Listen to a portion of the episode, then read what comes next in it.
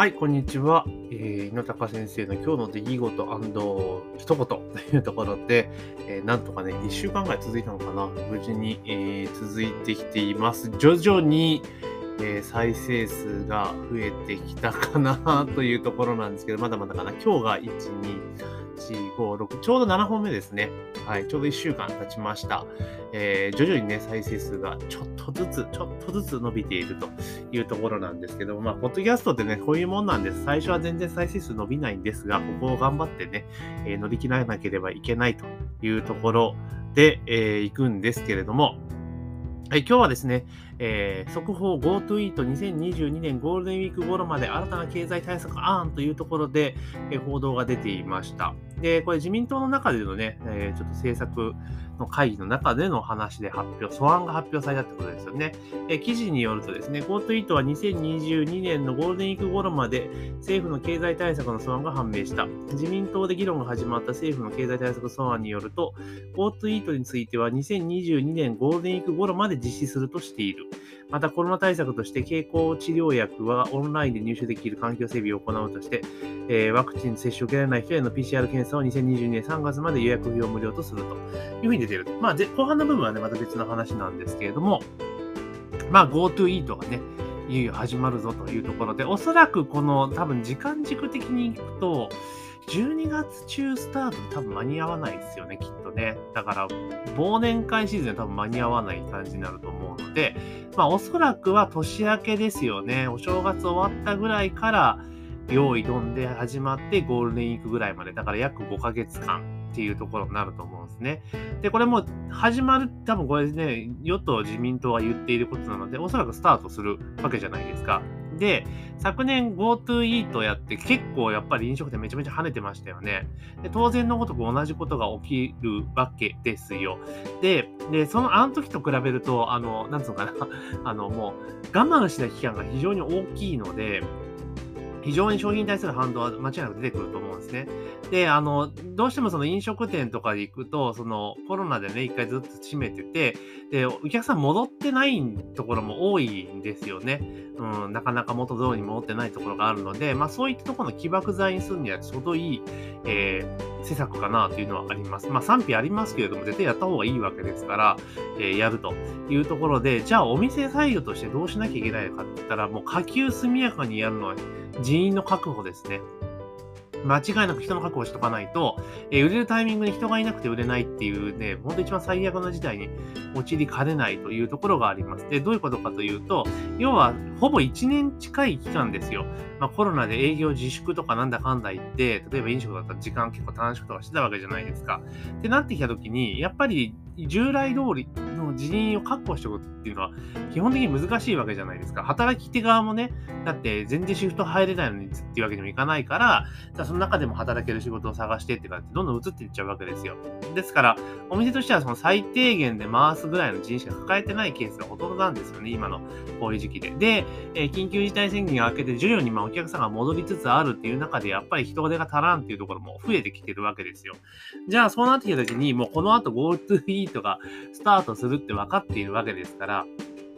確実に人は確保しなきゃいけない。下級速やかに、え、人員の確保に走らなければいけないっていうのが今のタイミングかなというふうに私は感じております。で、確かに第6波に対するリスクってあると思うんですよ。だからこれでね、よし、GoTo イート行くぞってなった時に、第6波が来ますみたいなことになって、またね、緊急事態宣言みたいな話になっちゃうと、またちょっと具合が悪くなっちゃうというふうに感じがちなんですけど、ただ、ワクチンが比較的接種がバッと、えー、ね、進んでいるし、だって日本って多分、世界トップクラスの接種率なんですよね。気がつけば。あんだけ遅いと言われてましたけど、まあ、まくっているわけじゃないですか。だから、えー、まあ、それが、から重症化しにくくなったっていうところがあります。で、結局、その、飲食店とかすごく絞さ絞らされた理由っていうのは、結局感染が広がって、医療リソースが食われてしまって、医療崩壊するリスクを避けるためにっていうのが建前だったはずなんですよね。だけど、それワクチンとかの接種で、えっ、ー、と、なんていうかな、軽症化軽症化というか、重症化しづらくなってくるっていうことになれば、あと経口治療薬とかって話も出てるし、あと抗体カクテル療法とかもいろいろできてきてるわけじゃないですか。ってなってくると、あの、今までほど恐れる必要はないっていうことになるわけですよね。結局、今までってな根本的な治療策みたいなのがね、確立されてないというか、すぐに提供できないっていうことがあったりとか、あとはその医療リソースが足らないとか、そういう問題があったわけじゃないですか。だからそこがクリアできている状態であれば、で少なくとも昨年とは全然状況違うわけですよね。だって7割以上がワクチン2回接種してしてるわけですよ。で、なったら状況はかなり変わってきているので、そうなった場合に、えー、例えばこれで第6波で多分感染者増えると思うんですよ、季節的にね。まだ増えると思うんですが、でも医療リソースを食わなければ別に問題はないわけであって、多分続けられる可能性が高いというところはあります。ですから、今の段階でいくと、私が店長だったら確実に人を集めにかかります。だって、この後だって1月から5月まで、約5ヶ月間、こう GoTo イートで、ある意味バブルがやってくるわけじゃないですか。ね。で、そのタイミングに人がいれば、どんどんどん売り上げを獲得していくことができるわけですよ。で、さらに言うと、要はその反則費用は、要は国が持ってるわけじゃないですか。で、集客もだって GoTo イートって結構ね、世の中が宣伝するし、で、しかもお客さん、お店はディスカウントしなくても、お客さん的にはディスカウントされた状態で来るというところになるわけですから、えー、お客さんの数は増えるけど、粗利も増えるっていう状況ですよね。うん。なんか反則コストも測らないから、あれ、粗利額がめちゃめちゃ増えていくっていう形になるわけですよ。だから、もうほんと稼ぎ時、約1年以上の間にね、飲食店って結構、まあ、冷遇をされてたわけじゃないですか。だから、ここ一気に書き入れ時で、えー、そうね、本質部分っていうのをね、確保することが可能なわけですよ。で、もちろんね、そのね、あの、いろいろね、あのありましたよ。その、なんだ、閉めてた方が得だなんだかいろいろあったのにせよ、でも、大部分のところが傷んでるのは事実なわけですから、じゃあそこをね、手当てしなきゃいけないってところでやっていくと。で、まあ人を確保しなければいけないって話で、やっていけば多分そこでガンと稼いでいけば、その後、要は、通常であれば、ね、集客費用とかね、時点でお金出さなきゃいけないじゃないですか。で、その分っていうのは、今回出さなくていいわけですから、あらりがその分増えるわけですよね。で、売り上げが上がればさらに増える。だその分を、だからストックしておくんですよ。まあ、使わないで。ストックしておいて、で、GoTo イートが終わるタイミングで、お店の今度は個別の施策として、そのストックしたお金、本来はだから、従来であれば自分たちでね、負担しなければいけなかった部分に関しては、それを突っ込んで、反則費用に当てる。そしたら、その後もお客さんを呼び込むことができるから、まあ、さらに売り上げは維持できる。で、雇用も維持できるっていう状況になっていくわけなんですよ。だから結構ね、その多くのところが、その GoTo イート期間中はもう頑張って売り上げ伸ばすぞってなんだけれども、そこでもういっぱいいっぱいになって、その先につなげられないんですよね。だけど、GoTo イートでお客さんが来てる間に、いかに GoTo イート明け、アフター GoTo イートにお客さんが来てもらうかってことを考えた上で、いろんな施策を打ち込んでいかないと、結局その一過性で終わってしまうってわけですよね。だからここでやっぱりイケてる店主、店長と、えー、なんか、行き当たりばったりの店長差がすごく出るかなっていうふうに私はすごく見ています。で、でもやるとするならどうすりゃいいかって言ったら、GoTo イートの間っていうのはお店が集客をしなくてもお客さん来るわけですから、まずやるべきことは、第一は LINE 公式アカウントとかね、そういったところ、お客さんの連絡先を必ず獲得するっていうことを絶対やるべきです。まあ、スタッフを集めるところ当然ですよ。で、その来てくださったお客さんに対して連絡先、LINE 公式アカウントと入れる。で、えー、その GoTo イート明けに、えー、終わったぐらいに、まあ、メッセージ飛ばすっていうのも当然ですけれども、まあ、クーポンを、えー、提供するというところ。だからね、多分いいのは、LINE 公式だったらスタンプがいいかなと思ってます。GoTo イート期間中に何回来てくれたらスタンプを押していって、でそのスタンプで溜まった分の優待を、例えば GoTo イート明けに使えるようにするとかね。で、その、その分の原資に関しては、その GoTo イートのところで浮いた部分のお金をストックし、プールしておけば全然、お店によってマイナスにはならんので、